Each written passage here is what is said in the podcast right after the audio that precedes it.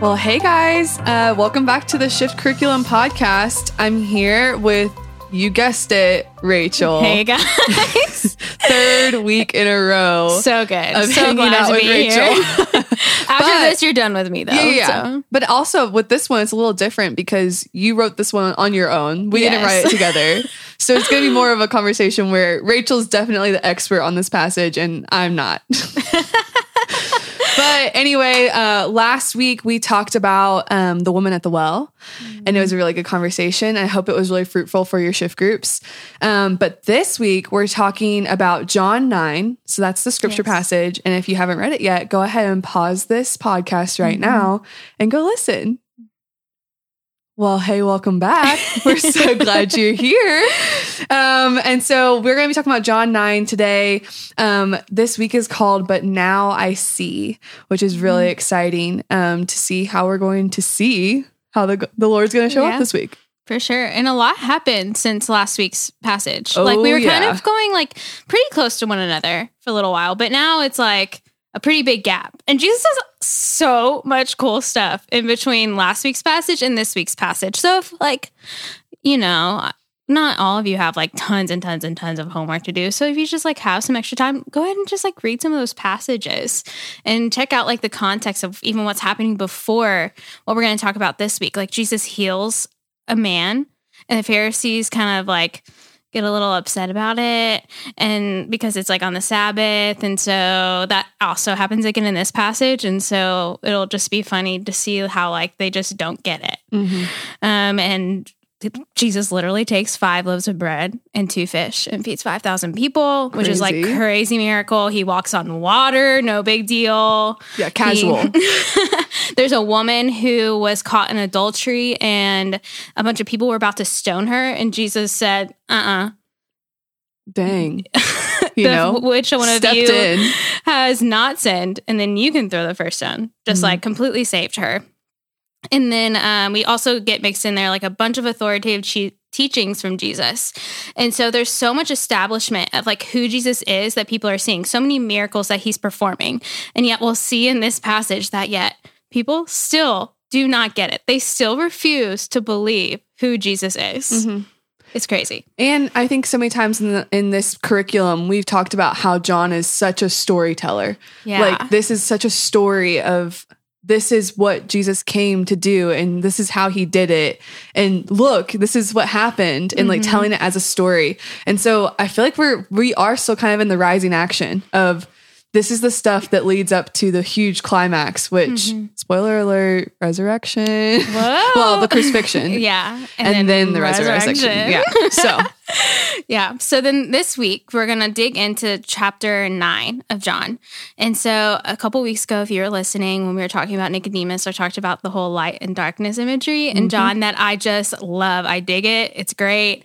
It comes back. I'll talk more about it later, but just like an alert as I talk about what the scripture like what goes on in the scripture, remember that the light and dark imagery is purposeful and there's like meaning behind it.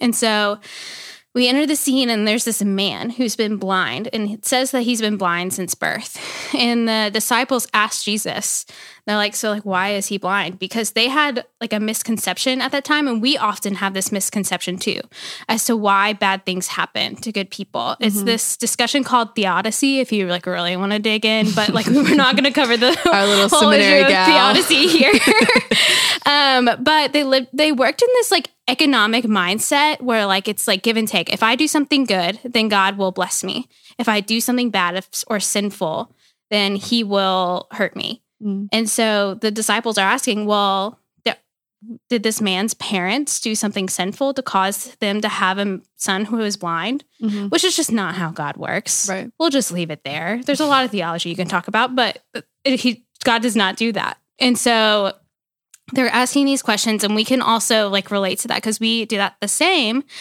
And um, Jesus goes and heals this man. Like he takes dirt from the ground, spits in it, puts it on the guy's eyes. It's kind of gross, maybe, but I don't know. I mean, especially during COVID. I know. Someone spits in some dirt and starts rubbing it on your eyes. And he says, go to the pool of Sil- Siloam and wash yourself. And there's also this cool imagery in that when you think about the Genesis narrative, where man was created from the dirt. And so Mhm. Jesus is drawing this imagery of from the dirt he is using to heal this man of his like physical inequity. That's And so that's a really cool imagery as well. And so this man, he's healed, he can see, it's awesome.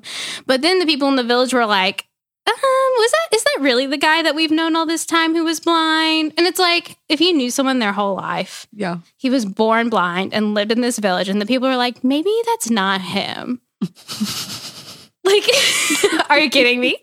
And Yeah. so they are sh- like uh, some. It's just as some of the people in the village struggle to believe that this is the same man who is blind because they just are struggling or maybe even refusing to believe who Jesus is and what he has done. And so they bring him to the Pharisees.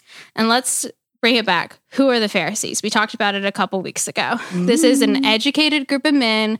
They were um, Jewish. They were very adherent to the law. And um, they aren't necessarily like we often look at them as like bad guys, but really they were just trying to honor God in holiness so much that that became the crux that kept them away from seeing the glory and like goodness of Jesus. In a way, they were blinded. Yes, which we see in this passage, which is just so, so, so, so cool. So they bring him to the Pharisees and they're like all in disagreement. And they're like, well, like instead of like talking about, oh, this guy literally is blind, that's awesome. They're like, oh, but like Jesus did do this on the Sabbath. like you're just completely missing the point. yeah. Um, and if you don't know what Sabbath is, it's the fourth commandment in the Old Testament, well, in the Ten Commandments that was given um, through Moses in the Old Testament. And um, the Pharisees, like, very strongly committed to the Sabbath. You do not work on the Sabbath. This is still a very regulated um, practice in the Jewish faith. And so, but at this point, they're like bringing Sabbath into this like Sabbath legalism instead of like true like life-giving sabbath Mhm. that like jesus is more so embodying. And so they're hung up on the law while jesus is out healing people of their blindness. And so um, they also like the people in the village refuse to believe despite the witness of the community and all that they have seen before this because like we said so much has happened pharisees have seen so much and so in the face of their disbelief, like all the man can say, because they just keep questioning him. He's like, I don't know what you want me to say. Yeah. Like, I was blind, now I can see. Yeah. that's like, that's it. Right. Like, I was blind my whole life. Yeah. This man gave me sight. Yeah. I mean, I yeah, I was even telling Rachel earlier, my favorite part of this passage is that they go to this guy's parents and they're like, y'all, you gotta give us some answers. Like what happened? What was going on? And they're like, I mean, he's he's of age. Go talk to him. Like, go ask him. And so then they go back to him again. And they're like, dude, how did this happen? And he's like, what you said, I don't know what else to tell you. like, Mhm. I just all I can tell you is what happened, and this is what happened, which Yeah. is so crazy. Yeah. So then in the end, the man um, has a conversation with Jesus about who he is. And Jesus reveals that he is the Son of Man. And this um, man who is now, who now has sight, immediately, immediately believes. It's kind of like the woman at the well, where she's like in from the 2nd Mm-hmm. Like she believes in who this man is because of like how he touched his life and her life. Mm-hmm. And so then verse 19 says, I entered this world to render judgment, to give sight to the blind, and to show those who think they see that they are blind. Which is just so cool because this whole story is like a physical healing. Like Mm-hmm. from darkness to light, this man could not see, now he can see, but it is reflecting our inner self. Like Mhm. we are in spiritual darkness, we are in spiritual blindness. Are we going to be brought into the light? Mm. So good. which is like the mic drop, honestly, of this passage. Like, uh, no, I'm telling people who think they can see, you're actually blind. That's Yeah. awesome. Yeah. because the Pharisees really did think that they they they thought they thought that they knew everything. they like, well, because like they had all the scriptures memorized. Right. And so, So- they were like, if Exactly. something was going to happen, we would know it. Right. We would understand it. Right. And then they're here, and the literal Messiah is right in front of them, and they can't even see it. Yep. They're talking about the Sabbath. hmm like, cool, casual. That's awesome. Yeah. Um, so I kind of shared what like r- what stood out to me in the curriculum, but this week when you were writing stuff, like what was what stood out to you the most? Yeah. I think this metaphor of lightness and darkness, Mm. and it just keeps going back to that first week of your curriculum that you talked about that Yep. Jesus is the light in the darkness and the darkness will not overcome it. And Jesus is using this well John shows this imagery over and over again in his gospel and his letters and we just like see it in this story. Like Jesus came to bring the world out of darkness and into light. And so, like when Nicodemus a couple weeks ago came to Jesus, he came to him in the darkness and Jesus shined his light on him. Then in this story, this man could not see. And then, like for his whole life, he was just like in darkness. Mhm. Literally, all he saw was darkness. And Jesus used a physical healing to bring him light. And then the man, in the end, he believed. And so then he was also brought into spiritual light, Wow. you know? Crazy. Like, isn't that crazy? Yeah, it is. Because this this exact same thing is happening over and over to so many different people. And so that even shows us that if it can be replicated over and over again in the New Testament, then it can be replicated in our lives too. Yeah. Yeah. Like we, like through Jesus, we are given the opportunity to like experience Jesus' light. And so like we have been impacted by the darkness of the world. Yeah. Like we have. Like we see it in scripture. It we are not alone in that. It has been the history of God's people since the fall that we are affected by darkness. Mhm. And Jesus is the one who brings us out of that darkness and into light. So any sin, any past hardship, any past trauma, like Jesus is willing to bring light into that darkness. Yeah. And again, in First John, when it says like, sorry, John one, that is very confusing. Yeah, yeah, yeah. The first chapter of John. Yes. Because there's also a book called First John. Yep. But the first chapter of John, there's a light in the darkness, and like the darkness cannot overcome Yeah. Jesus' light. It is impossible. Right. I mean, this is like such great news. And Yeah. like, this is so amazing to hear. But I think that even just hearing this, sometimes people are like, I just don't believe that that could happen to me. like, Yeah. I, I'm stuck in this unbelief of, I don't think that Jesus could do that for me. And so, mm-hmm. like, what would you even say to that? Yeah. Well, it's there's a funny like difference between like could he and like would he? Mm, Because can he? We see by the scriptures and by the testimony of people around us and the testimony of the church, like he can. Yeah. Like he literally, it is a documented. He gave people healing. right. But I think what we we often put a could there when really what we need to ask is like, would he heal me? Mhm. Like we have this like insecurity that God would not heal the likes of me, like who has done X, Y, or Z. Yeah. Like, it feels like our sin is too big for God to actually do something about. Yes. And that's just like not the truth. Right. Like that would give sin a larger foothold than God in this world, Mm. which is just like not true. Yeah. God is the omniscient, omnipotent one. Yeah. Like he is greater than any other thing, greater than any evil. He is the creator of all things. Yeah. So therefore, there's literally nothing in our lives, nothing that we could have done that cannot be overcome by the light of Jesus. Yeah. Easy.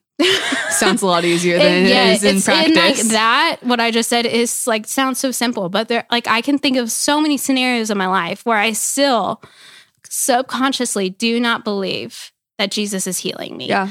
or like I don't recognize that I need that healing, or I Mhm. don't want to give Him that place of my pla- of my heart to Yeah. heal. Like not giving up that control. yeah, That's what I always come up against.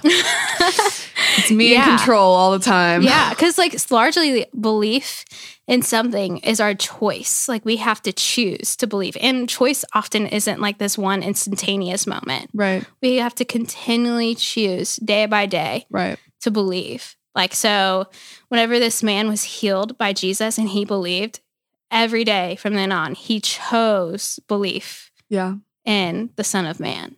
That's awesome. So then this is great. We love talking about scripture. It's so cool to see like what was happening during like that day when Jesus was talking to this man who he healed. But when we're reading this, how do we apply this to our Mhm. lives today? Yeah. Um, something huge that I think we largely ignore in mainly the Western church is confession. Mm, yeah, Um, we the sure Catholic do. Church does a pretty good job of like emphasizing confession. We, the Protestant church, Protestant side of the Western church, do not. Right. um, it's kind of like just like grace, grace, grace, grace, grace. It doesn't matter. Grace, grace, grace. But we do have a place where we need to just sit and confess Right. and so like shed light on what is going on in our hearts because often It's the things that in my life that I'm not confessing that like are stirring darkness inside of me. That Yeah. sounds really dramatic, but it's just like the truth. It's like holding me back. It becomes this greater weight because I have not let that come to light to Mhm. the Lord. And so as an application, like I just want to encourage people to a like confess to the Lord. Like let confession be like a daily practice. Like Mhm. um, there's prayer of examines where you can just go to bed at night and just like sit and reflect on your day and say like, Lord, I haven't lived up, up to your standard and I'm Yeah. sorry. And I receive your forgiveness. That's a really important part. Yeah. Receiving forgiveness within confession so that we're not just like bogged down by like how horrible we are Mhm. because we're all depraved in depravity. So, Yeah. you know, it's fine. And like But- this man, he was so willing to receive what Jesus wanted to give him. yes. He was so willing to receive the healing, but it was because like Jesus came to him. He didn't Mhm. come to Jesus. Yeah. Jesus walked toward him. And so when we even bring demons out into the light, the things that are inside out into the light, the Lord always walks toward us. yes. Every single Always. time. Yeah. And then like um there's some things that I bring to the Lord, but then there's things in my life that I realize like, you know, I've been confessing a lot.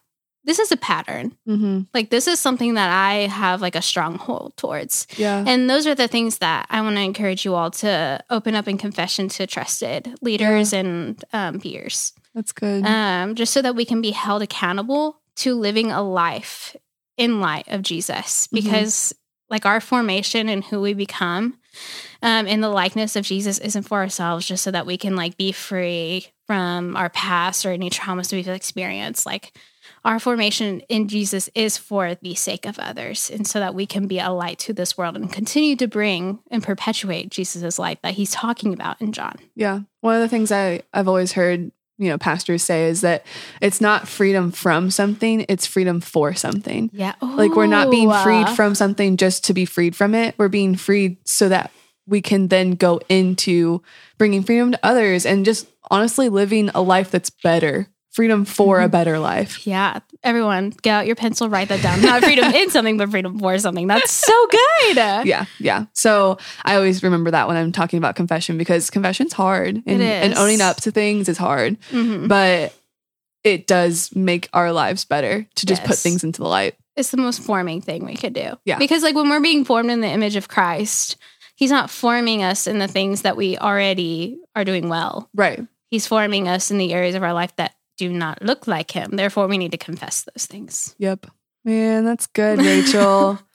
um, well, that wraps up this week's conversation about John 9. Um, and so if you guys want to join us next week, we'll be talking about John 10, 1 through 21, talking about the Good Shepherd. That's a I'm good so passage. excited. It's my favorite passage.